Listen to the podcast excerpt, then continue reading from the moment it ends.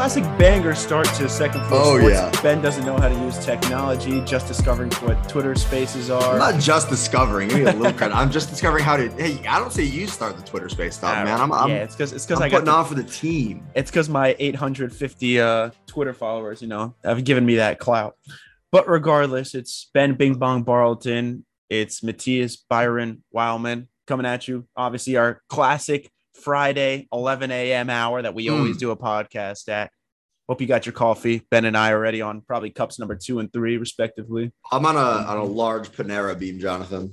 Oh boy! Oh, you're really pulling out the stops today. That's Well, yo, have you seen the uh you know about the Sip Club from Panera? uh, the Sip Club. I'm, I'm not. I'm Sip not Club, familiar. yeah, yeah. I'm not familiar. All right. So I had seen it. There's a Panera like right near the right near the stadium. So like normally I would go there before the beforehand to get a coffee. Uh huh. Uh, and I always saw this thing just like on the counter, like join our sip club, like eleven dollars a month, like unlimited coffee, tea, lemonades. And I was like, all right, yeah, sure. Like, it, there's got to be a catch. There's got to be something.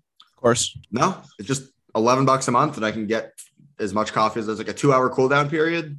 But I can literally just go in every two hours and get a free coffee. It's kind of Huh. tight. You said there's a two Yeah. hour cooldown period. Yeah, but like, I mean, even on my like fiendiest of coffee fiend days, like I'm probably not getting like two large coffees in two hours. Yeah, I would hope not. And you know what? If I really, really needed it, I would just go buy another coffee. But normally I can get through without having to pay for a coffee for the day. It's 11 bucks a month. Like, come on. That's yeah, value. honestly, yeah, honestly, and like, I mean, how? I'll ask an important question: How good is Panera's coffee? Because it's been a while for me. Not very. Okay, but is it like atrocious? It's coffee. You know, it's like if I want like a good coffee, there are options here in the beautiful city of Winston-Salem for me to go get like a good coffee. I But in honestly, terms of you're being sarcastic, but I I feel like there are some good options. no, there uh, that was actually the, the beautiful city part Okay. was sarcasm. There is a, there are actually a couple of really good nice coffee shops that I've been going to. Okay, So yeah, everyone, if anyone wants to come down to Winston Salem, by everyone, I'm talking to literally Matias right now. uh, come on down. I'll take you to some good coffee shops. yeah, you'll, you'll take me to some Panera coffee. I appreciate it, Ben. Nah, we're going to we're going to footnote. Come on, Oh, okay, Jordan footnote. Anyway, Jordan, Um, if you're listening, go on down.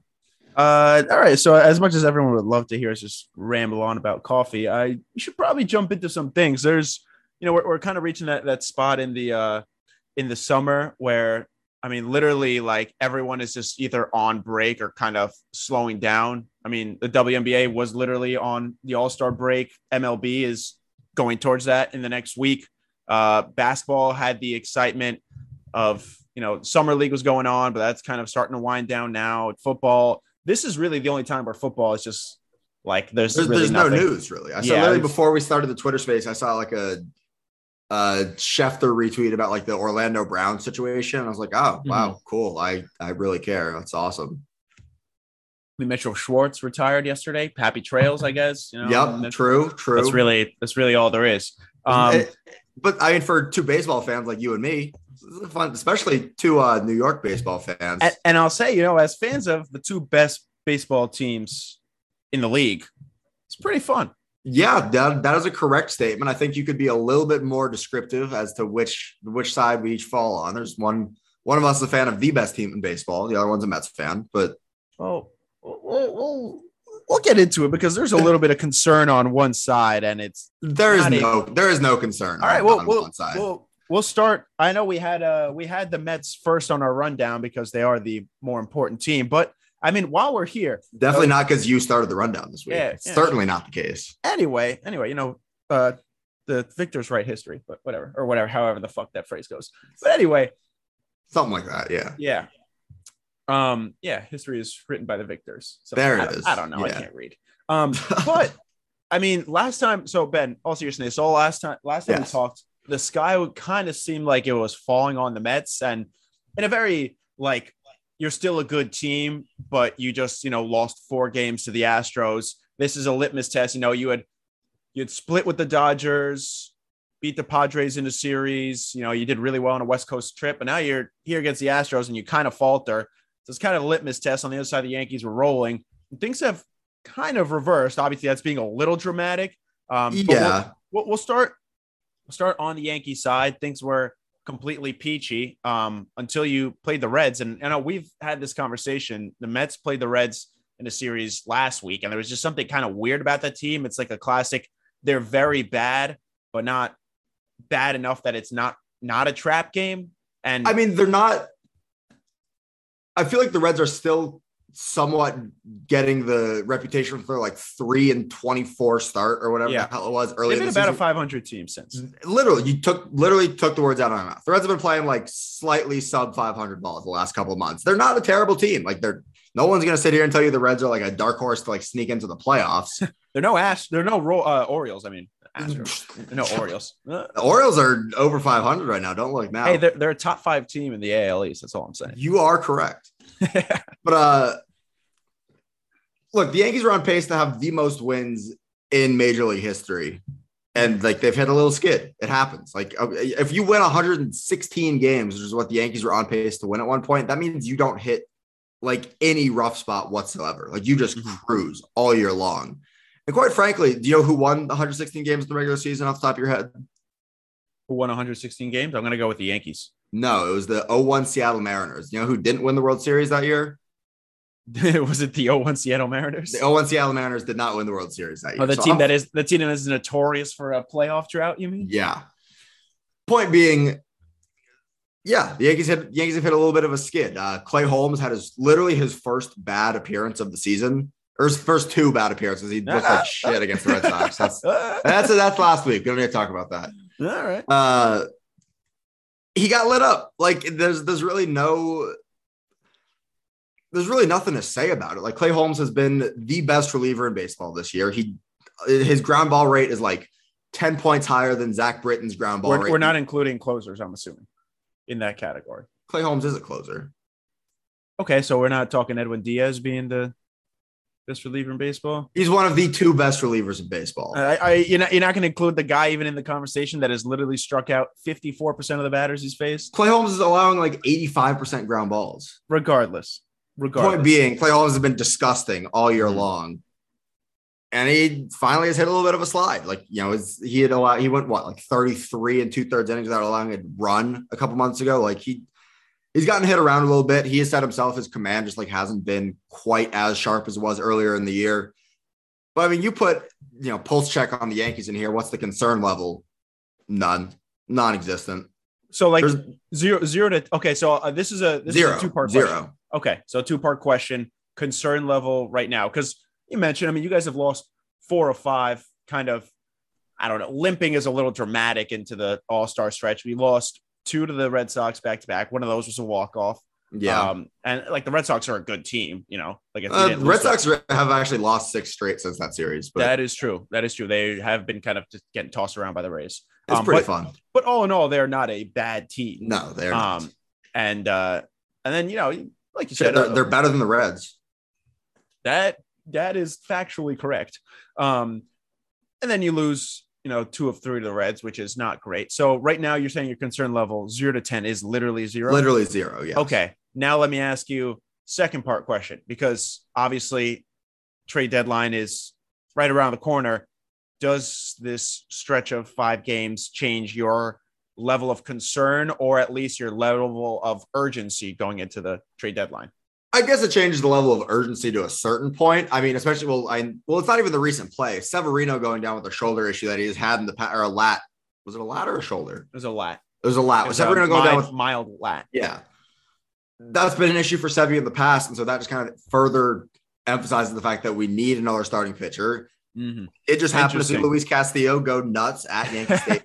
I was, I was good. I, think. I saw Makes a lot of people. Well, I saw a lot of people say this is a fantastic audition for Luis Castillo, and like as someone who, you know, I can't really stand on this on this platform anymore because now that Steve Cohen is our owner and we're willing to spend as much money as possible. I'm like, all right, yeah, fuck it. But as someone who like every every fan in baseball except for like the Dodgers hates the Yankees because they're like, oh, every year at the trade deadline, like, oh, we're gonna get these, these, and these players. We're just gonna get fucking everyone available. That is a, that's It an old narrative funny. at this point, though. Like that's really not the way the Yankees have operated the last That is six, fair. seven I'll, years. I'll give you that. But it is it is funny that literally like increasingly over the last week, you guys have been linked to Luis Castillo, who is like, please get that man out of Cincinnati, first of all. Um, and he I mean, he was he was fantastic. Well. Castillo's been the guy for like two straight trade deadlines now, about to be a third. Yeah. Everyone's like, oh my God, like we got to get Luis Castillo. Mhm. The simple fact that he hasn't been traded yet indicates to me that the Reds have a truly like absurd asking price for him, which they should. Mhm. He's an incredibly talented left-handed starter under club control for another year. Like, yeah, he's gonna get a haul in return.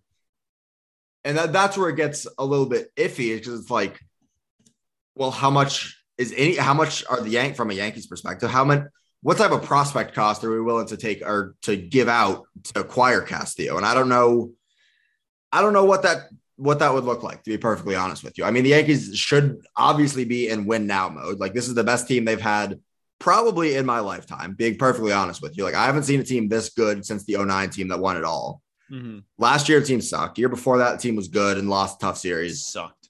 They sucked last year. They were terrible. They did. I'm not wrong. You're, a joke. Point being, yes, the Yankees definitely need another starting pitcher. Another reliever could never hurt, honestly. I mean, we have like a Chapman figuring out how to pitch again is almost like a built-in trade deadline move. Like he's been relegated to just mop up duty lately, and he hasn't even looked good doing that. Yeah, he really hasn't, honestly. He, he just came off the IL. You know, it's worth He noting. came off the but- IL, but he didn't look good before the IL either. Yeah, he did not look good against the Red Sox. Now is his second or third outing. And it is, it is literally like there's there's a club, and I'm not saying this is exclusive to just these three pitchers, but it's funny that it was it's the Miguel Castro and, and Joely Rodriguez club where it's like they have great stuff. And if they're on, they're fantastic. But for the life of them, sometimes they cannot find the fucking strike zone. No, And I mean, like that's Chapman is very much falling into that club right now. I mean, he's if you think about it, like five, six years ago, Chapman was consistently throwing what 101, 102. You're like, damn, this like no one like no one wanted to face this guy because he was just fucking he was the best closer in baseball. And now throwing 101 is not an oddity. Like that is No, like you have starting pitchers who do that now. Like And the thing with Chapman has always been like, yes, he throws 101, 102, but then you throw the slider into that. And then after the last two years, he's out of the splitter. I mean, when he's got all three of those pitchers working at even like 70%, he's unhittable because you can't you can't sit on the splitter whatsoever. Mhm. Like you literally have to like as a hitter, you have to ignore the splitter. And if he's throwing that for strikes, you're fucked. Like it's really that simple. the problem has been that he's not been throwing. he's not throwing it. Well, he's not even throwing it right now. He's just doing fastball slider these days. Um, so I'll ask But- you because I, I find it interesting that you obviously Castillo is the most relevant because this was literally last night that he pitched against you guys. and he's been the guy for like three yeah, years. Like yeah, sure, sure, sure, sure. Um, but in, in terms of where would you rank, you know, your your need for the trade deadline? Because now Taillon has kind of struggled. What do you for- mean? I'll, I'll get to my point. Uh, Ty- Taillon has struggled for like four straight starts. We talked Yep. about Cortes kind of blowing by his, you know, the, the innings that you would want a starting pitcher to throw. It was top three in your rotation. Um, you know, Well, he struggled- honestly looked great his last time Yeah. out, but it looked it looked good last night again. Um, so where would you rank need between starting pitcher, probably left fielder, add left field is the number one priority. and and reliever? Because you know, like you you you put some numbers in here on Joey Gallo. Uh, I'll let you read them if you want, but he has been so bad. Like his Yes. he's slugging, I think he's slugging like 500 on the season. Low, I think it's like four something. That is that is terrible. Joey Gallo's bad. Like there is no sugarcoating it. Joey at- Gallo's having a terrible point- season. at some point, like it, it has gone past. Okay, we gave up a lot for Joey Gallo. We kind of have to play Really, him. Okay, okay, we gave up. We gave up. You traded for Joey Gallo. Yes, you traded for Joey Gallo. You know he, you know he's a boomer bust player. You know what he was going to get. Um, right? Huh?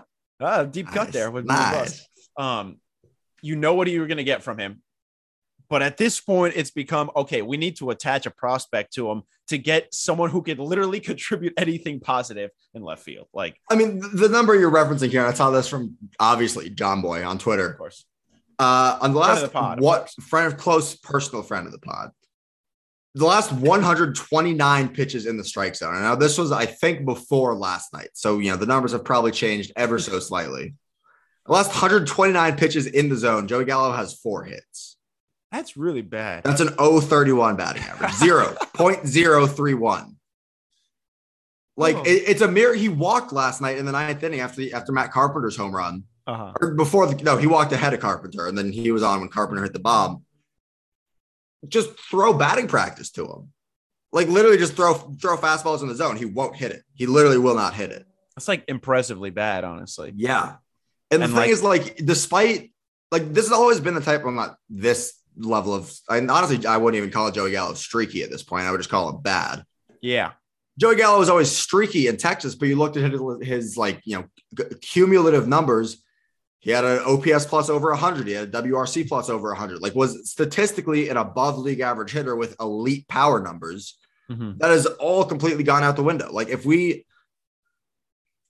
he Gallo's got to go. Like, it's Yeah. really that simple. Like, I don't care. Well, I do care what we give up to get rid of him, but like, the thing is, it wouldn't. Well, yeah, be careful with your words. This is the best team in baseball with Joey Gallo as an everyday player. And that's just a, a complete hole in the lineup. And I mean, if you can, if you, Aaron Hicks has remembered how to hit, and he was on a brutal stretch to start the season, but he's hitting 270 since like June 1st, I think I saw with his usual like solid defense in left field. You know, we don't need him to be our everyday center fielder because that's Mhm. Aaron Judge, which is pretty cool. Stanton in a bit of a slide right now as well. I mean, the Yankees as a whole are just kind of scuffling right now. Mhm. That'll happen. Judge is hitting like a buck 80 over his last like 15, 16 games or something like that. That I that's baseball. Like that that happens throughout the course of the season. Eh, Uh, you know, as uh as as Charlie Day once said in Always Sunny, that's baseball, baby. It is Um, like it's it's really that simple. I mean, if we can the one other thing I would love to see from the Yankees is a potential IKF replacement. He's been not great at short. That actually the bat has come around lately, which has been a nice surprise, but he leads the league with 11 errors made. And it's like Aaron Boone made a point a couple nights ago. He's like, ah, like you look at some of those errors, they're like they're tough, like borderline calls, but like happen to go down as errors. Like, yeah, sure. Take off like three errors. Still is not playing the shortstop that I think the Yankees would like to see. Now, whether they go outside the system and make a trade or they promote uh, Oswald, there's Oswald Peraza and Oswaldo Cabrera. Fuck, now I'm getting them mixed up. That's tough. Regardless, The, the Um, Yankees AAA shortstop, I think, deserves a shot at this point. regardless though, an IKF upgrade is pretty far down. Oswald Peraza. I'd, I'd say an IKF an IKF uh, promotion or, or upgrade is pretty far down your your totem pole for what you want. It is. I'm saying if if I could, you know, snap my fingers and get everything I wanted, it would be on the list. Sure, but you can't. Um, just some last numbers on Joey Gallo before we move on to the Mets. Um, so right now, this is this is a Lindsey Adler article, of course. My Shout out. queen. Um, he's hitting 164 this season, a, a 332 slugging percentage. Um, he's now played 131 games for the Yankees. 332 slugging.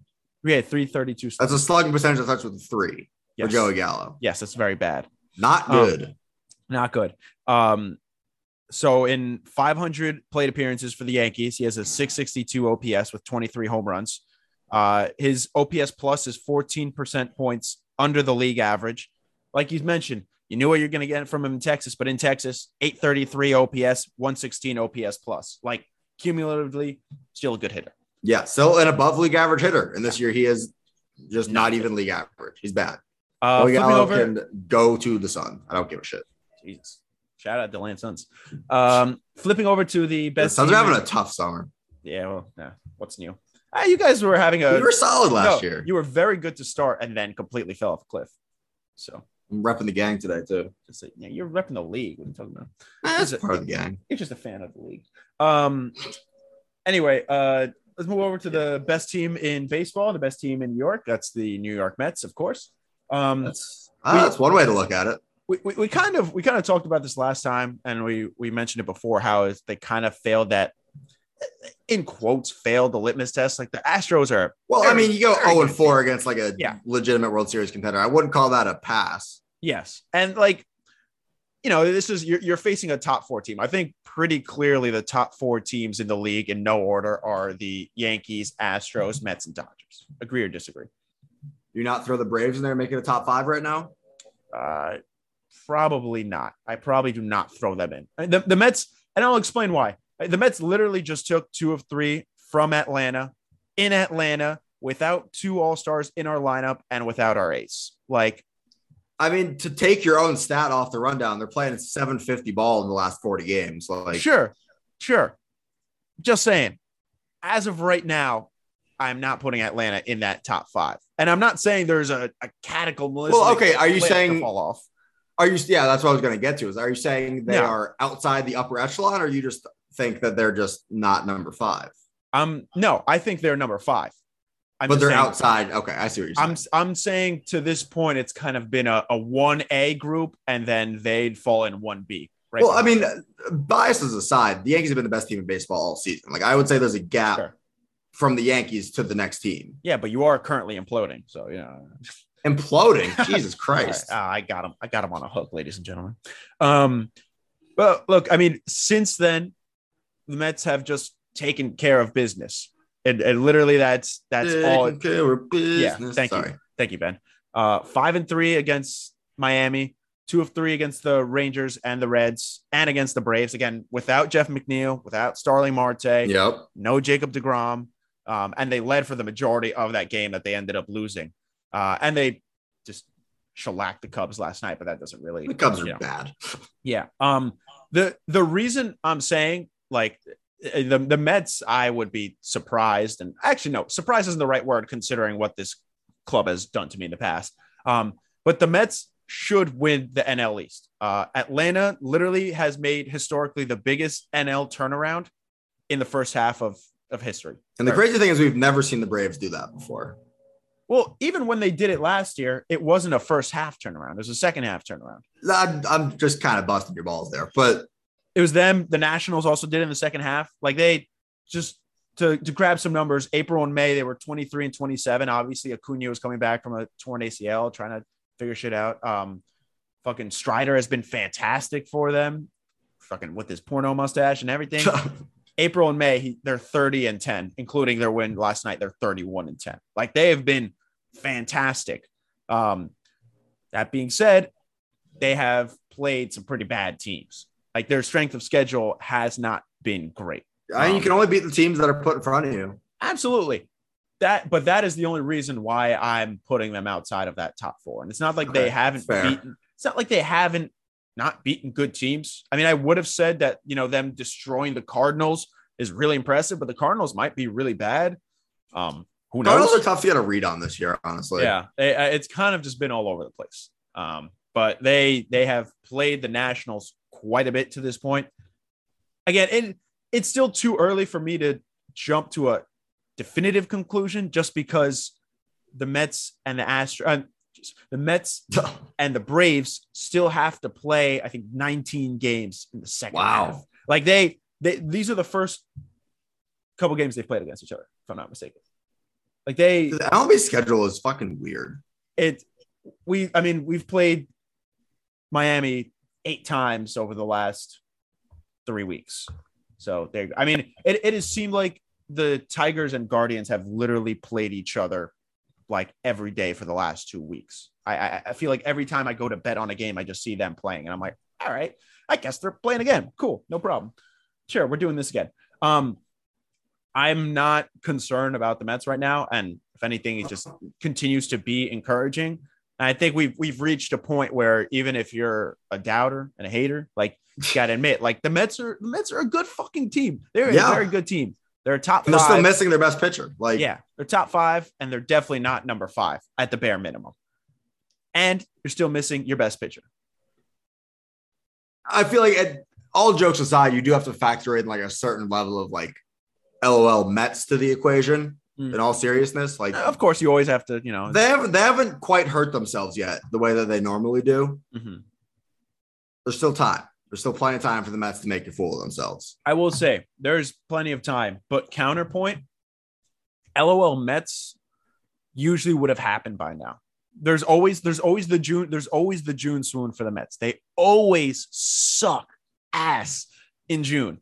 And they simply did not suck ass in June. And that was when they had a huge West Coast strip, which is like, all right, this is the perfect opportunity. You're playing, you're playing Padres, Dodgers, Padres again, and Angels all in a row. The Angels are the hot Coast. ass, but Yes, they're hot ass, but this was at the very beginning of their losing streak. They had only lost five in a row at this point. So they only. weren't yeah, they weren't stinking pile of shit yet. They were just like, okay, I, I might have to go to the bathroom. I just had Panera coffee. Like that's that's what they were at that time. Seems oddly specific. Yeah, it's topical, you know. Um, like there have been plenty of. The only thing I'll say. Look, would I be surprised if the Mets just absolutely shit the bed again? Like, I No, can't say- one would be surprised. I can't say I would be. However, when they have shit the bed in the past, it's been at opportunities that have already passed. Like no DeGrom, and it's not exactly like they've been rushing him back, right? Then Scherzer got hurt. Like, all right, this guy is fucking falling. Marte's gotten hurt a couple times. Half of our fucking team has gone on the paternity list over the last couple weeks. We have Hey, good for them. Good for them. well, it's funny. So it was someone was like, "Why the fuck is everyone on the Mets going on the paternity list at the same time?" And then someone went back. You know, well, nine Yeah, what months, was nine months ago? nine months ago is right about when the Mets started really slumping at the end of the season and got eliminated from playoff contention. What the fuck? What else are you gonna do with your time? To be fair, Oh my god. Lugo. Peterson, and McNeil have all gone the paternity list recently. Um, Hey, congrats to them. Yeah. Congratulations, guys. Congrats. Uh, James McCann has been bad, but he's been hurt for the majority of the first half. All I'm saying is it possible the Mets have an LOL Mets moment? Sure. Certainly. Seasons past, though, it probably would have happened. Also, I stand corrected. The Mets took two of three earlier this season against the Braves. This is the second time they played them. Wow. They've now Nice. taken four of six from the Braves. Makes you think. Um, going to trade deadline stuff, though, You've got you've got a real interesting name at the top of your trade target list here. You're saying Willson Contreras should be the Mets' number one target at the deadline? I I should have specified. I listed a couple names on there. Those have been the biggest names that have been talked about in general. I am not putting at the top. of the list. okay. I not. However, he is the best name available. He is, but Francisco Alvarez is also like presumably Yes. that guy. yes. Like, are you going to give up a haul to get Contreras for a year? Yeah, that's the thing. Is Contreras is a free agent. Alvarez could be like. Alvarez could DH for you guys in September, if not outright just take the starting catcher's job. Yeah. Well, I the Mets have said they are not. They're not putting Alvarez behind the plate. I mean, he's he's literally, dude. He is literally 19 years old. And he's the number one prospect in baseball. Well, technically, two. Uh, Riley Greene can Riley Greene is in the bigs. Like Yeah, that, that, that should not count, right? Like, well, it's, like, it's so I, it's so dumb. Like they, they they include guys on the prospect list who are just like everyday starters in baseball. yeah, like it's not. And like they're not Well, no, they, they've mostly they've mostly removed it. Well, they least- just they took like Adley, Grayson, or Julio Rodriguez like off the list, but now like Riley Greene just plays for the Reds every day. Like, not the Reds. or not the Reds, Jesus Christ. You're thinking of uh, I'm thinking of Hunter Greene. yeah, you're thinking of Hunter Greene. This is he's on the Tigers. Yes, now I'm all fucked up. Yes, Tigers. Um, yeah, that is. I mean, Yes. that is honestly the problem with Willson Contreras. Um, is that you know he's done after a year and like he is very good and would take quite a few pieces to get him. Hey, Um, he's from uh, Oviedo. Nice. What? Never mind. Go on. Movito. Yeah, Damn, shut up. Um, my hometown. Ah, interesting. Never knew that. Um, Contreras is probably not the guy they're gonna try to get. Um, Which doesn't make any sense. Like, you're not going to give up. Yeah, You're not going to. You're not going to pay a premium for a guy who plays the same position as your number one overall prospect. Yeah. Um, it would end up probably being a DH bat. Um, it's a DH bat, and it's got to be a high leverage bullpen arm because The, the Mets need bullpen help. And like, if you look all in all, the Mets bullpen has been good, especially when you consider that our best long reliever is Trevor Williams, and he's been a regular starter. He's been in our rotation the first half because DeGrom was hurt and then Scherzer was hurt. So he had to be a starter every fourth day. And Trevor Williams has not been terrible as a starter. Like he was, No. he- and he's been a he's been a ran he was a random throw in in the Javi Baez trade. Like that The- is the such point a is, random piece of. Do you feel out. good about a Trevor Williams pitching a high leverage? Like, all right, outside of Edwin Diaz, who do you want in a big inning late? Well, that's the thing. That's that's why I look at the Mets bullpen need as more of a one high leverage arm than overall we need pen help, right? Like there are there are teams like the Astros need should realistically get a lefty arm in the pen. They have literally one lefty Yeah, in their pen, but all the righties are gross against lefties for some reason. Mean, they're just good. yes, they are just good. Um, I mean, the like Ottavino and laugh all you want. Ottavino has an ERA I would, under three. I, would I would never clown a Brooklyn native like that. Fair. Ottavino has an ERA under three. Seth Lugo has not been good. Um, Adonis Medina has been good, but he's young. I don't know if I'm ready to take And that that's, leap. that's kind of what I'm getting at. Like Yeah. again, Edwin Diaz has been lights out, but Uh huh. Outside of Edwin Diaz, uh, there's no one in the Mets bullpen that personally I would feel particularly confident about, like late in a playoff game. Well, that's so that that's the point is that if the Mets need to go into their pen in the fifth inning, I have all the confidence in the world that they can make it to the seventh, maybe to the eighth. And I'm fine with what happens in the ninth with Edwin Diaz. But what happens literally in, in innings seven and eight is maybe going to be the Mets' downfall because also, not to mention, like you guys presumably will have to like lean on Edwin being in a tight division race throughout the rest of the season. Like he's going to get his innings in, and then we've seen Yeah. it. Shit, was that happened with the Yankees last year with Chapman towards the end of the season? Like the Yankees had to ride Chapman so much towards the end of the year. Then he kind of, I said what I said. They had to ride Chapman a whole lot towards the end of the season. And then you start throwing Chad Green, who forgot how to pitch. And then now Chad mm-hmm. Green is getting thrown in these high leverage situations because Is he getting Chapman is gassed. Green had Tommy John like a oh, that was before. thinking of Kahnle. I don't know. Or no, Chad white, Green did- white Yankees relievers. I don't. Hey, Chad Green was nice. Chad Green was the pioneer of the uh, elevated fastball movement. Little known fact. Okay. I'm not joking. Okay. Um, yeah, Tom Chad Green did get Tommy John this year. But point being, when you really sit on like a high leverage arm as like your go-to guy all season long, and then all of a sudden he's kind of fucked for the playoffs, that is a problem. And Hard like, hitting analysis here. and like Edwin Diaz has been great, and the Mets have done a really good job of not overthrowing him. Like they have, the Mets are first with 13 shutouts this season, and they usually do that. Yeah, yesterday was their 13th. Little known fact. Wow. Um, which is, I mean, so fucking impressive considering the fact that they have No not had DeGrom, DeGrom, no no DeGrom, and most of the year. It's it's been wild, honestly. Um, but like I I have confidence that the Mets staff will be able to not blow out Edwin's arm during the regular season. My more concern is that well, Ottavino has been good in high leverage situations, but Seth Lugo has not. And I still have faith that Seth Lugo is a, a capable reliever, but more so the fact that once you get into the playoffs, you can't just have one high leverage arm. No. You need multiple arms to throw at someone if you're going to play in a tight series. And at this point, Ottavino has been the go-to high leverage arm, and he's been really good this season. But you can't throw Ottavino three straight days, No. or you can't throw him. Also, Ottavino, uh, and having seen him first person with the Yankees last year, the wheels fall off quick on Ottavino. Yeah. Like if his control is not there, he's toast. Like it's you might just just pull him ASAP. Like he is There's a reason. he's your prototypical boomer bust reliever, honestly. Boom or bust. Bust. Oh, hey.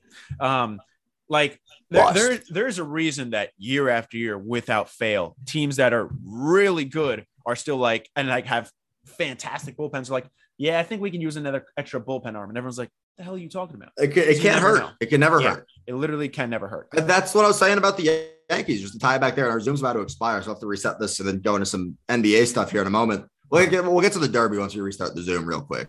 Okay. But uh, you look at the Yankees bullpen, thinking about with an eye towards October. Mike or Clay Holmes is the closer. There's no doubt in anyone's mind that Clay Holmes is the closer. Now he's the best reliever on the Yankees. Mhm. But then you can take a Michael King who's been disgusting. If you can have a Roldis Chapman as your like third guy in the pecking order in the bullpen, you can throw him to like the bottom of the lineup in the seventh inning, let's say. Mhm. Assuming that Chapman like gets back into some sort of form, you've got three elite arms out of the pen, and King in particular can give you two, if not three innings, if you really need him in the playoffs. Like, and you still want to add to that. You'd Yeah. still love to add a fourth, like a fourth real high leverage arm. I love Wandy Peralta as much as the next guy, but like throwing Wandy Peralta late in a playoff game is not my favorite setup. Wandy, he threw I- last night and it wasn't great. No, it wasn't. Dude, there was a game. I was. It was the Yankees Braves game last year in Florida. I was literally watching with Connor, and it was Wandy versus Freddie, like second and third, two outs. Yankees That's- up by that sounds just one like in the dude, that ninth. sounds like a that sounds just like a cartoon. Wandy and Freddie. Wandy and Freddie, and Wandy kept throwing his fucking changeups. Just watching Wandy Peralta throw like seven straight changeups to Freddie Freeman and then finally strike him out on the eighth straight changeup was entertaining to say the least. Entertaining or just like wildly nerve wracking? Yes. Okay. Um, in conclusion, for the Mets, I still think a DH bat is probably the bigger priority. Give me a couple names. We got we got two minutes before we got to reset the Zoom. Give me a name. Trey has been the big name from Baltimore. Like that is that has been Trey the- Way, you know, um, Mancini. Trey Edwards. Where, where are you going? I, I was I was trying I was trying to think of anyone else I knew who had a Trey. Um, Trey Burke. Trey Burke. Trey Burke. Uh, my my friend's a rapper. His first name is Trey. The Mets, the Mets could really use a point guard like Trey Burke. Yeah. No, but Mancini has been the big name they've been looking at, and like I, as good as the Orioles have been, they're probably going to try to ship them off. I've and maybe this is because I follow a couple Orioles fans on Twitter now, but like Mhm. a lot of O's fans are saying they're not entirely sold on trading Mancini because I mean, like the O's are within striking distance of a wild card spot. Yeah. Like they are within range. They're right there. they are They've won 10 in a row. they're a top five team in the AL East. They're a top five team in the division. shout out shout out the Orioles, by the way. The O's have been Um, cooking. Yeah, The point um, being, you're not going to get a whole lot for like a mid tier. You're not going to get a whole lot in return prospect wise for like a mid tier over 30 DH. Yeah. I mean, not. speaking of over 30 DHs, Josh Bell plays first. That's been a trade target. Um, and so has Nelson Cruz. So I those are the those are the big names that keep getting floated around. Because I mean, Mark Vientos is in AAA has 16 homers, Alvarez has 18 homers. Like they're both good. I don't know that they're gonna get the call up. Like they Billy Eppler has been very hesitant when they've asked. They're like, they're like, I don't know if we're gonna do this right now. A couple things we're just gonna run through. I mean, Orioles and Mariners have both been cooking. The Orioles kind of didn't didn't expect them to be as bad as last year, but did not expect to be this good. The Mariners really were shit in the bed to start and have picked things up. Wow, almost like calling up your top prospect who is a surefire star is a good I mean, move. no one's ever a surefire star, but Julio Rodriguez did appear to be pretty good. Yes, he's uh he's quite good apparently. Um they're both cooking right now. Uh I want to talk about this Royals thing real quick. They are down 40% of their roster. 10 total players cannot make it uh into Toronto legally because they are unvaccinated. Um I think it was it, it wasn't I was it Bobby Witt who had that banger of a quote um where I don't remember who exactly was. Someone on the Rays literally said, or on the Royals, sorry, um, literally said, you know, it's my body, my choice. I don't want to put anything into my body that I that I don't know about. No, the classic dumb shit that Yeah. people who don't get vaccinated say. Um, and then then he doubled down and he was like, well, look, you know, if we made it to the playoffs or had high leverage games to help my team, I would consider it. It's like, all right, so you're telling me that like you know, if you're uh if the stakes are just a little high enough, you know, not like just for public safety and the health of everyone around you, but if the stakes were high enough on the baseball field, you get vaccinated. Like, bro, why would you? First I mean, of all, I why guess I, I, res- I respect the honesty. I guess Yeah, at a why would you point, say that?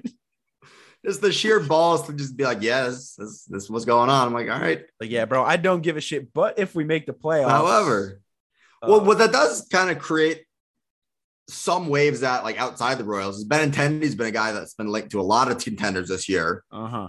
For the Yankees in particular, are you really going to go out and acquire a guy who might not be able to play like an important three game No series shot. late in the season in Toronto? not a fucking chance. I'd be more concerned about what what happens if the cards just fall the way and uh, you guys are playing Toronto in the playoffs. Exactly. Like, that's where I was getting to that point. Like, Like, outside of a late regular season series, Toronto's kind of been sliding lately. But like, if they turn it around, they're still, I believe, still in wild card position. they are, I think, a game and a half out of the second wild card spot. Well, there's three now. Okay, they are a game and a half out, half out of the, third. third. I thought you were saying like they're out of the second spot. Like they could still be third. no, no, no. I think I think they're a game and a Which half. let me go on the record and say I hate, but that's a different conversation. Fair. It was Whit Merrifield, by the way, who's had that banger of a quote. He goes to a lot of Wake Forest basketball games. Fun fact. Oh, does it? Also, also, just gonna say, who could have ever thought that the unvaccinated players on the Royals and had these first names. Let me let me read these out. Wit, Kyle, uh, Hunter, Brad, Yes. Brady, Dylan, and Cam. Who and Andrew. and Andrew. Who would have thought?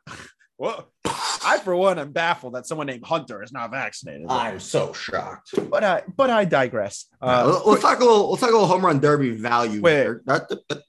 quick shout out to the Royals. I will say they won last night, bro. They, They, were down. fucked you by that, didn't they? Yeah, that really fucked up my parlays. But honestly, they were they were plus three fifty to win at time of first pitch. They had like half of their team literally making. Yeah, literally debut. like a triple A team. Yeah, Nate Eaton in his debut, first career hit, home run to put him up 3 1. Honestly, Yak.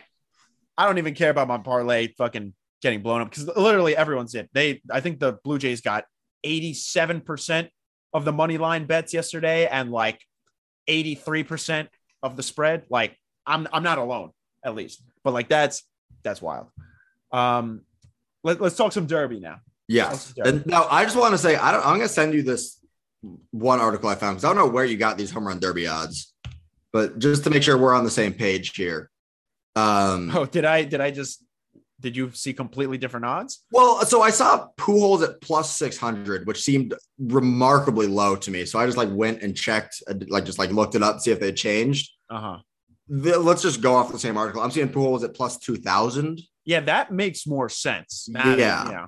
Well, that like everything else seemed like more or less all right, but I was like plus six hundred for a forty year old, clearly washed up Albert Pujols seems Yeah, like, like, only short. only in there for like a like a like a charity case type thing. Yeah, literally, yes.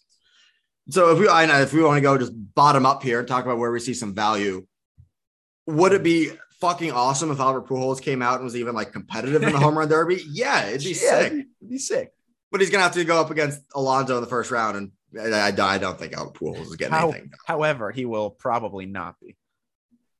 I don't think Pujols is going to get a whole lot done in the Derby this year. As much fun as it'll be to see him like get some cuts in and like have his moment in the sun, I will personally not be putting any money on Albert Pujols to win the Derby. Let, let me ask you off the Chrome Dome, on over under five and a half home runs for Pujols. Over, over. He'll hit like eight. But I mean, Pete might go for like fifteen. Okay, fair. So so the, the breakdown is Alonso is actually not even the number one seed. Kyle Oh, is he not? No, Kyle Schwarber's the Oh, number one because they do it seed. by the right. so I mean, it Um, doesn't doesn't matter who. So, it, but it's it. So, so we'll, we'll we'll go by like where they are on the bracket. I'll try to do it off the top of my head. So, top left, it's number one seed Kyle Schwarber against Pujols, who's the eighth seed. Um, then I believe the three seed, I want to say, is Jose Ramirez. I've got the I got the bracket right here. Okay, and it and it's Juan Soto down there, right?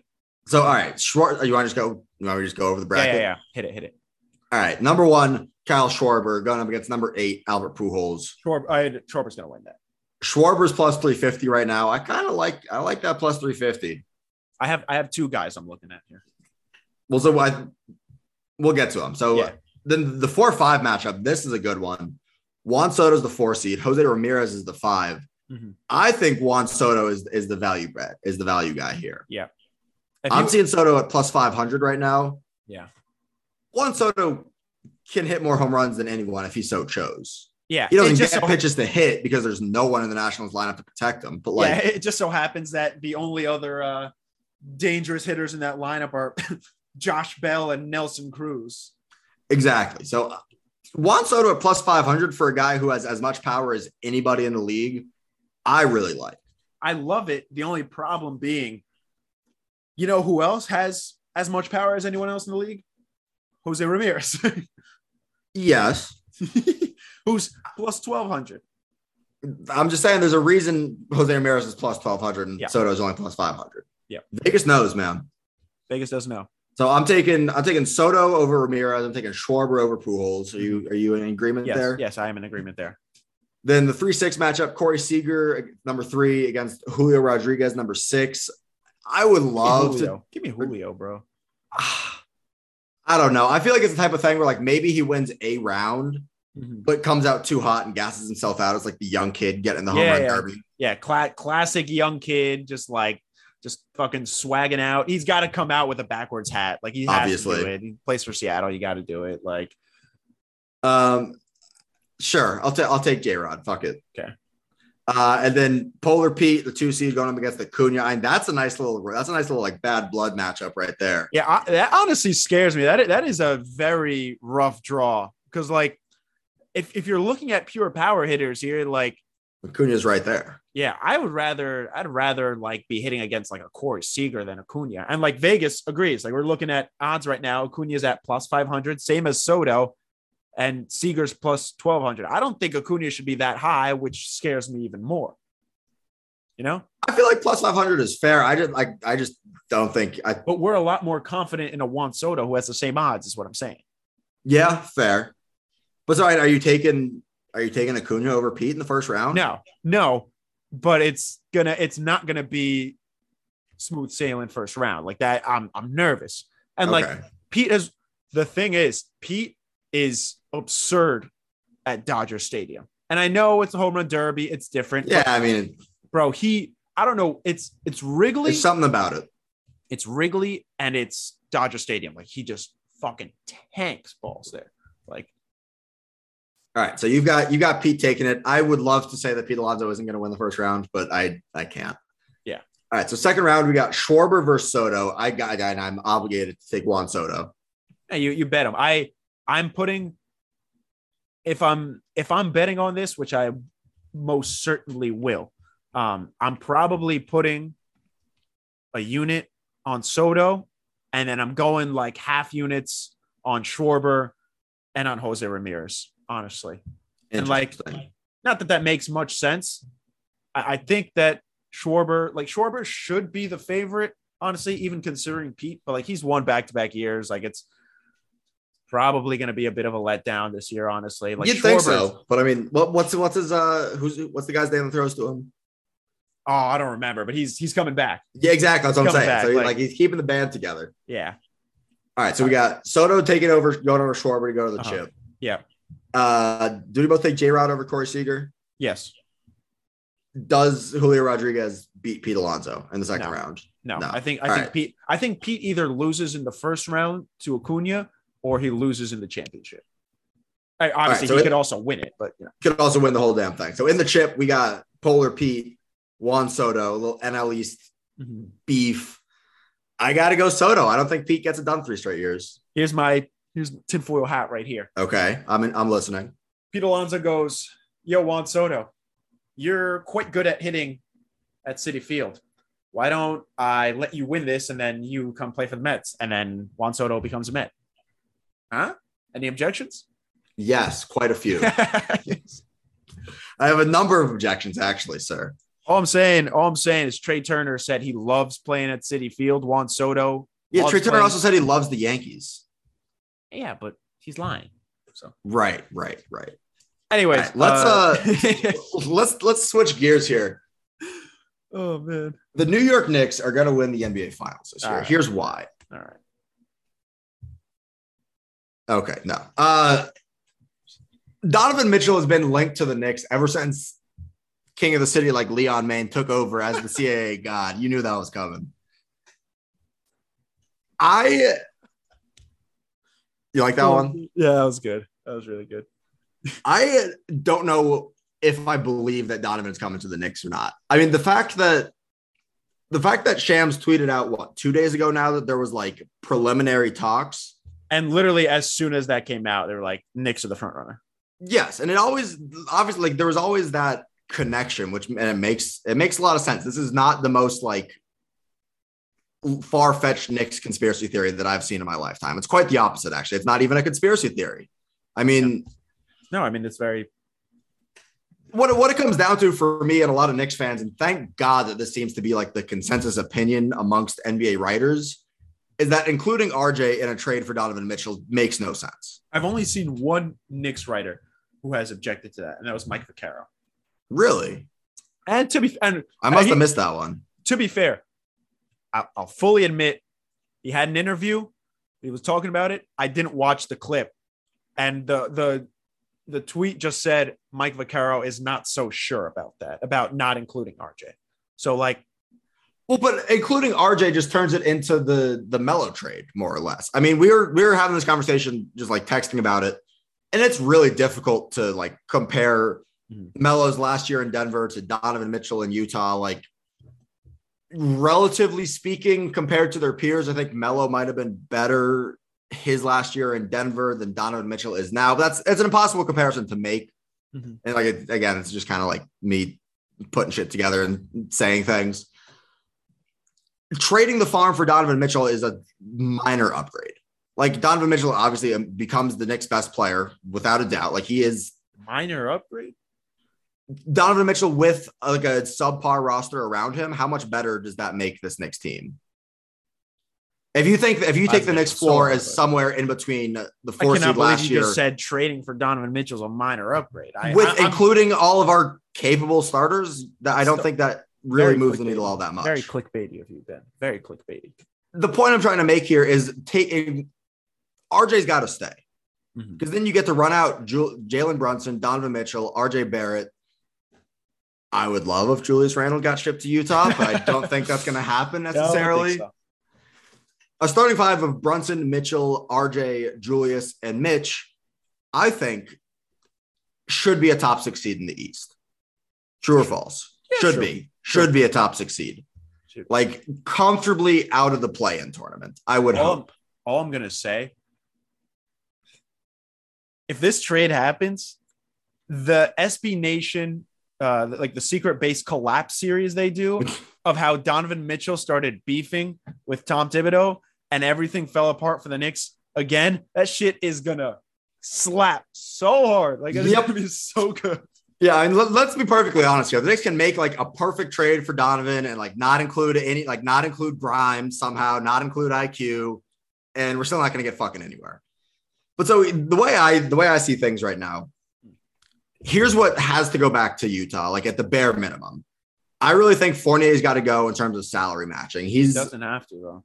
doesn't have to. He's he makes the most sense from a salary perspective. But there's no reason that they'll want him. Like that's the thing. Well, you, you got like you got to make the books work. Yeah, but they like they had a trade. They had a trade yesterday already made, and Fournier was not included. Yeah, and it was a terrible trade. Yeah, but the one, the one you're talking about that you sent me? yeah, yeah, yeah. No, but all I'm saying, all I'm saying is that Fournier is not a must for the trade to go through. He is not a must, but I'm talking about the way I what I think makes what you want, sense. yeah, sure. Well, But you, you would- I, let me let me make my point. Let me make You my would like to point just trade Fournier and Randle. I would trade Fournier for a fucking honey bun. Like you can get the hell out of here. All right, straight up, a dozen egg everything bagels or Evan Fournier. A Dozen bagels. I don't give a shit about Evan Fournier.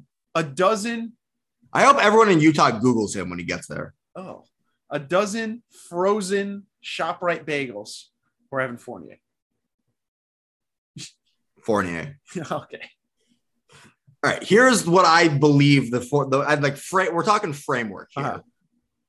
Fournier, I do believe makes the most sense from a salary perspective. You could swap Julius Randle for Fournier, but that makes it. Then we're gonna have to have something coming, something more coming back from Utah, which then means we're probably gonna have to include another pick or another young player or something, which I would like to avoid if at all possible. Mhm. So Fournier, I think we're gonna have to include. I think the minimum is gonna be four plus firsts. I don't. I'm not even gonna pretend to like know which of the, the various protected firsts are more or less valuable to Utah. I think it's just gonna have to be at least four first round picks slash swaps, whatever, however that works out. I don't fucking know. Mhm. Uh, and then at least two of, and hopefully not more than two of Quentin Grimes, who has been like the name that consistently gets tagged in all these rumors. I mean, let's be real. Let's be real. The number one target for any team that's making a trade with the Knicks is IQ. Like, Well, it's. RJ, but we're not trading RJ. Well, I realistically you sent me a trade that included RJ, so did I? Or no, someone who's Connor sent me a trade that included No, RJ. I didn't. was like, I, I mistake. really, I really think if it comes down to the the the roadblock being Utah's, like we're absolutely not doing this trade if we don't get RJ, then the next the up walk away. The next I, don't. I, take- I really do think they don't. Like they don't do it. RJ Barrett was an all star the second half of last season. Like, you, you don't trade R. There's no trading RJ kills the point of acquiring Donovan Mitchell. Mhm. So Evan Fournier, four plus first, two of Grimes, IQ, Cam Reddish, and Sloppy Toppin. Realistically, it's probably Grimes and IQ. If I had to guess, are the two that certainly go. And it hurts. It definitely well, hurts. I would so love the, to keep or go on. So, so, so the trade, the trade for yesterday. Um, do you have it included in here? Uh, um, we texted about it. I don't know somewhere. So, so the trade that came. I found. I got it. I got it right here. TJ Jones yesterday, who's writes yeah. for the Athletic, like very credible source and everything. Yes. Apparently, it was close and like about to happen, um, but then last second, Nick said no. Um, it's six first round picks: Grimes, IQ, Obi, and McBride. I don't do um, that trade. Just saying that would leave you with a bench of Derrick Rose, Evan Fournier, Hartenstein, and Ooh, Jericho low key. I like that signing. He's fire. But then Jericho Sims is your fourth piece off the bench. You have nine players on your roster after that. Yes. And your starting five puts you over the into the luxury tax. I'm not worried about the luxury tax. Sure. Really not worried about but I'm tax. sure, but I'm just saying, but if you want to at that point you need mobility and then you'd have a trade exception if you want or no the, the jazz would get the trade exception and you have to play with the mid-level or whatever the hell you would have available to try to just fill out your roster maybe bring back carmelo anthony I, regardless of what happens with Donovan, I would love Melo to play one more year with the Knicks. Vet minimum, shooter off the bench. Let him have his like. He'll drop like a forty piece at some point, just because oh, against. Yeah, like, that'd be fire. That'd be. So it'd be so sick. Point being, from my perspective, as not a Knicks fan, multiple things here can be true. Donovan Mitchell is that's no, absolutely not. Okay. Donovan Mitchell is a very good at basketball. Yes. Probably a top 10 guard in the league. Certainly a top 10 guard in the league. I mean, we're talking about like a guy who's probably a top 15, top 12 player in the league. I digress. Name me probably nine guards better than Donovan Mitchell. I'm not going to do that in the middle of our podcast. Exactly. nine guards. Because you can't. B. Donovan Mitchell's on a very fair contract of what he should be making year after year, considering how good he is. And he's 25 years old and wants to be in New York. That's great. C. Donovan Mitchell is very much not a 1A player when you're talking about the best players in the league. Like as in like a true number one option? No, he is he is a true number one option. Okay. But I'm talking about a player that you trade for and you immediately become a title contender. He's not He's not a KD. He's not a Jokic. He's not a LeBron. He's not a Kawhi. He's not a Steph. Is Kawhi on that list right now? When Kawhi is healthy, he's absolutely on that list. What does Kawhi? What does a healthy Kawhi Leonard look like? A healthy Kawhi Leonard is a top ten player in the league easily. I just don't remember what a healthy Kawhi looks like. I'm being that's, facetious, but I that's fair. Take put Kawhi but, in like uh make him like opaque on that list. Like you can kind of like fair. see through the name. Fair, I'm just fair. I'm I'm he's he's semantics. got the, he's got the he's got the like the the see through layer on Photoshop. Like, exactly. So like again, both can be true that Donovan Mitchell is a fantastic player, probably top 15 in the league, definitely top 20, but that he's also not good defensively. And considering the level he's at, which again is, I can't stress enough, is very good, trading for Donovan Mitchell in a system that you already don't have made that is fantastic defensively, considering you just signed Jalen Brunson, seems kind of it's not lateral. You're definitely getting significantly better, but like, is it enough to put you over the hump? And at that point, you have to ask for what you're giving up, is it worth it? Well, what I think doesn't get, or not that doesn't get brought up, but all right, let's say we don't entirely empty the cupboard for Mitchell. Like we actually are left with some tradable assets. Like what? You know, two of Grimes IQ. Let's say we keep, let's say we keep IQ and Reddish.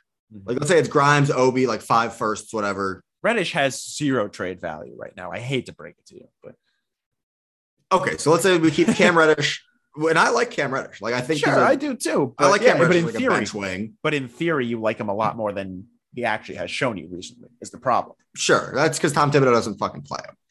But that, that, that's another issue assuming that this is not like the complete wipe the cupboard bare and it's like everyone not named RJ for Donovan Mitchell, which look, it very well might end up being that. Mm-hmm.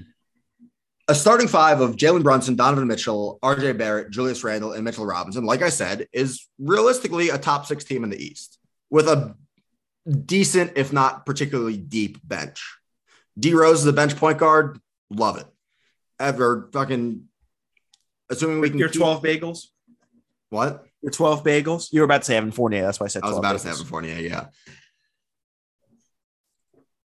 But what that does is again, assuming we the Knicks keep some sort of assets around, having Donovan Mitchell on the team makes you a more attractive destination for a free agent, let's say, for another trade further down the line. Who knows what happens? The NBA changes real quick, Mhm. as we've seen this offseason.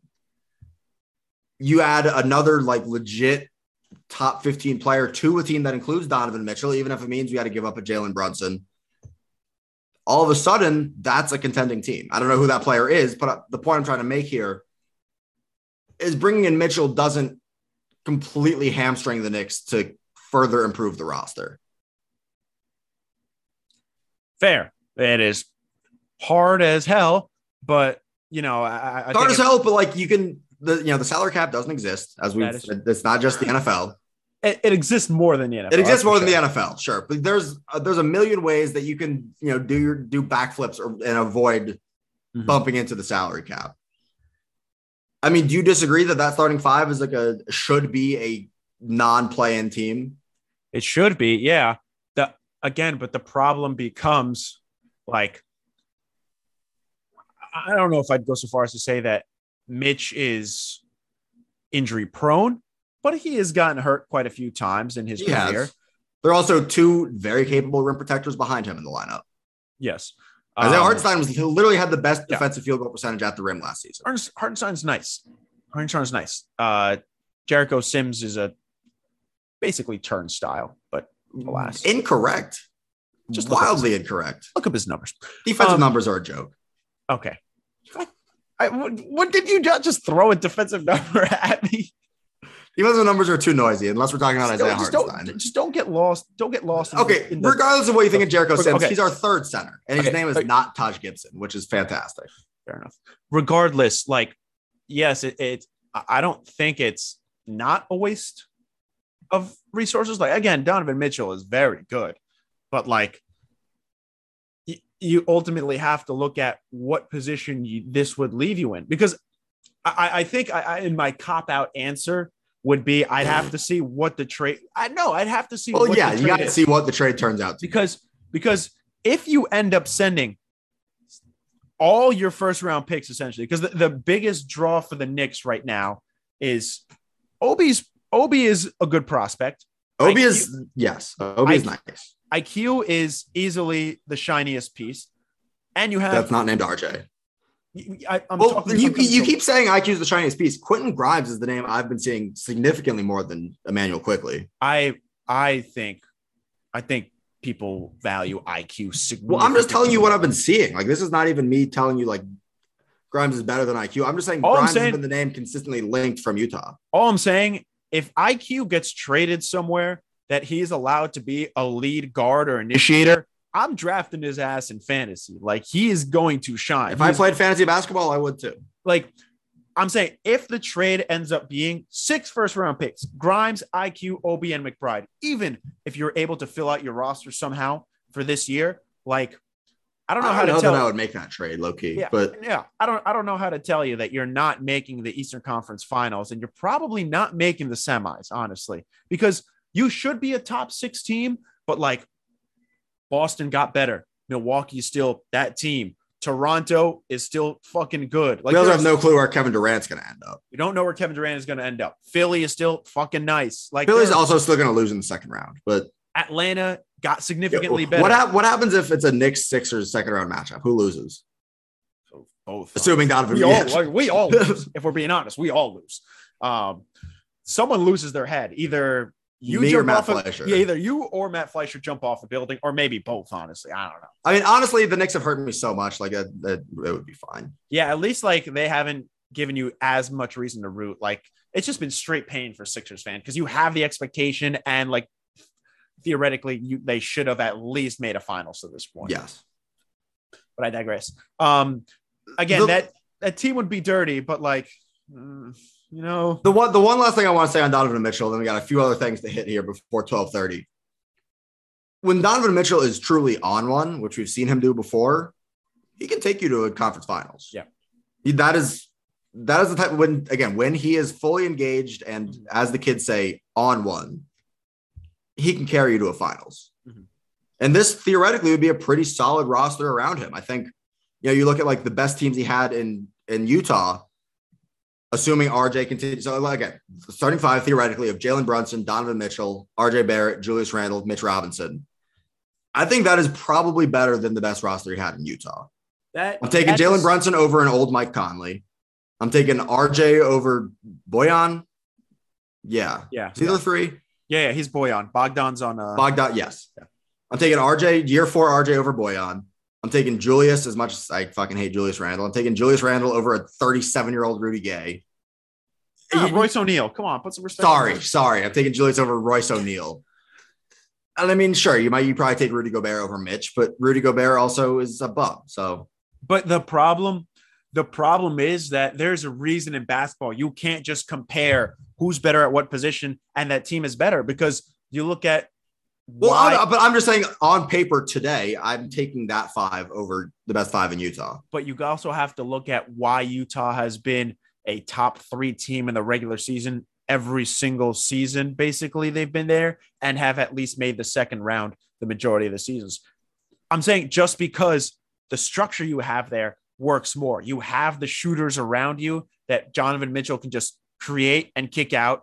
You have the space that Rudy Gobert can do what, whatever the fuck Rudy Gobert does.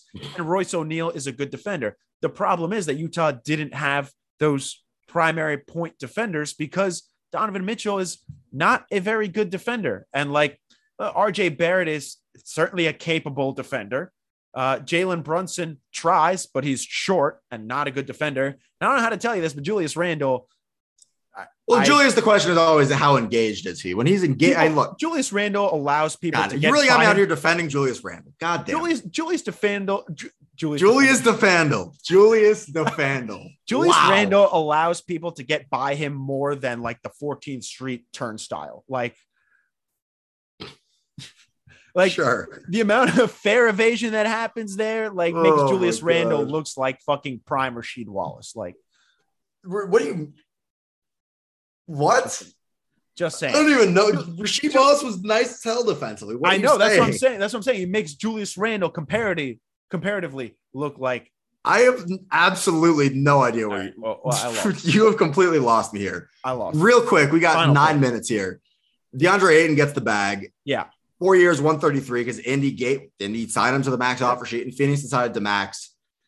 I'm not sold on DeAndre Ayton. I don't have the numbers right here in front of me. I was reading an article. It's like 80 something percent of his baskets are assisted. Hmm. He has more more turnovers than assists. Like he, I would not give a player like DeAndre Ayton 133 million dollars. You're The right. Knicks gave But- Mitchell Robinson four in four years for 60. Is Mitchell Robinson better than DeAndre Ayton? No. Do I like that contract a hell of a lot better? God, God. I'm not like I am I am you I you were a disgrace. You were a disgrace for even putting that in the same conversation. but from a value, do you want to give? Do you want to Sure. pay DeAndre Ayton 133 million? But the reason, Ben, the reason it's a value contract is because DeAndre Ayton is significantly better than Mitchell Robinson. but you, do, do you do you like the do you like the contract? Yeah, I li- I guess I like the contract for someone who can't score outside of the restricted area and is still raw considering he's been in the league for four years. Like, sure, but like, eh. I'm I'm, not just as much, saying I'm not as much as a Mitch truther as you are. Um, it's not. I could take Mitch out of it. I'm just saying I'm not paying. I'm not paying Sure. a center who can't create top. sure, dollar. sure. I- he can shoot some and has a bit of a shot. What what say? eighty percent of his buckets are assisted. Hey, what I'll say? Okay, well, you're also playing with Devin Booker and Chris Paul. Like, okay, what I'll say? something. What I'll say on eight. I agree with you. I wouldn't have given him that much. However, if you're the Suns, probably should have just signed him to that to the deal before. Well, yeah. If you were going to match him anyways, Yeah. you might as well just But- sign him. if you're the Suns, you can't not match DeAndre. You just drafted him number one overall. If you let him go and there's really nothing there, and like you don't know if you're getting KD or if you're willing to just send Well, now you're not getting KD unless they Yeah. fucking pull But- some Jedi mind trick. It's possible. Um, Well, because they can't trade but- Ayton now, and Ayton would have had to have left. until January, I believe. I think it's a full calendar year. Okay, maybe. Anyway, like if you're, it's it was that kind of anticlimactic that like literally signed the the offer sheet and then the Suns immediately matched. like, but, yeah, okay. but the whole indi- the indication the entire time was that Phoenix was going to sign the offer sheet. Yes. You can't you sign them and then you figure it out later. Like you can't not sign them. Yes. Um, All right. Bowers will say- I will say we got six minutes here. Rudy Gobert fucking ruined the trade. Yeah. the trade fuck, no. Well, fuck No, Minnesota. Fuck, the- yeah, fuck Minnesota. Because like, yeah, now like, what are you doing for Donovan Mitchell? And what the hell are you doing for KD? Like, It- literally, like that, that sucks. Honestly, guys that I'm taking over Rudy Gobert in a not even like in a Yeah. tenth of a heartbeat. Like, yeah, and like, they got fucking five first round picks. I will say, low key biggest loser from all this is Collin Sexton because no one wants to. Collin Sexton should be getting the bag. He's nice, but no one. Everyone's just waiting to see what happens, exactly. and he's still a fucking free agent. That just sucks.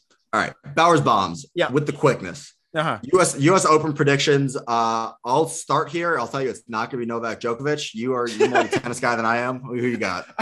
Ben, the U.S. Open is happening in golf right now. I think he was talking about golf. No, he was talking about tennis. Talking about tennis, I think so. Isn't it? It starts Dude, like August, doesn't it? dude. They're literally playing the U.S. Open in golf right now. I seriously doubt. All right. dude, Well, I got nothing to still- say about golf. US Open like- tennis. Who do you like outside Novak Djokovic? Who do I? Who do I? Well, he's not going to play in the U.S. Open. He's not going to Really? Play. He's not Really? be allowed to play. That Oh, is that what you were getting at? Okay, Christ. all right. I don't. I I don't know who I'm. Who the favorite to win. Um, I'm gonna go with. I'm gonna go with. Uh, I'm gonna go and, with uh, Andy Roddick. I'm I'm taking go Andy with. Roddick. I'm gonna go with Alcaraz. The he's like a 20 year old Spaniard who's just disgusting. He's- All right, I'm rocking with him. Uh, Elliot asked who we like on Hard Knocks. It's going to be the Lions. Dan Campbell on Hard Knocks is going to be electric. Yeah, yeah. Uh, thoughts on the American Cornhole Association proams? All I know is that Danny Dimes was in there, so I'm I'm a cornhole fan now. All, all I'm saying is good on Danny Dimes. Always good to diversify uh, your income sources. Exactly. uh, more wins this year: the Falcons or the Panthers? I'm taking the Panthers.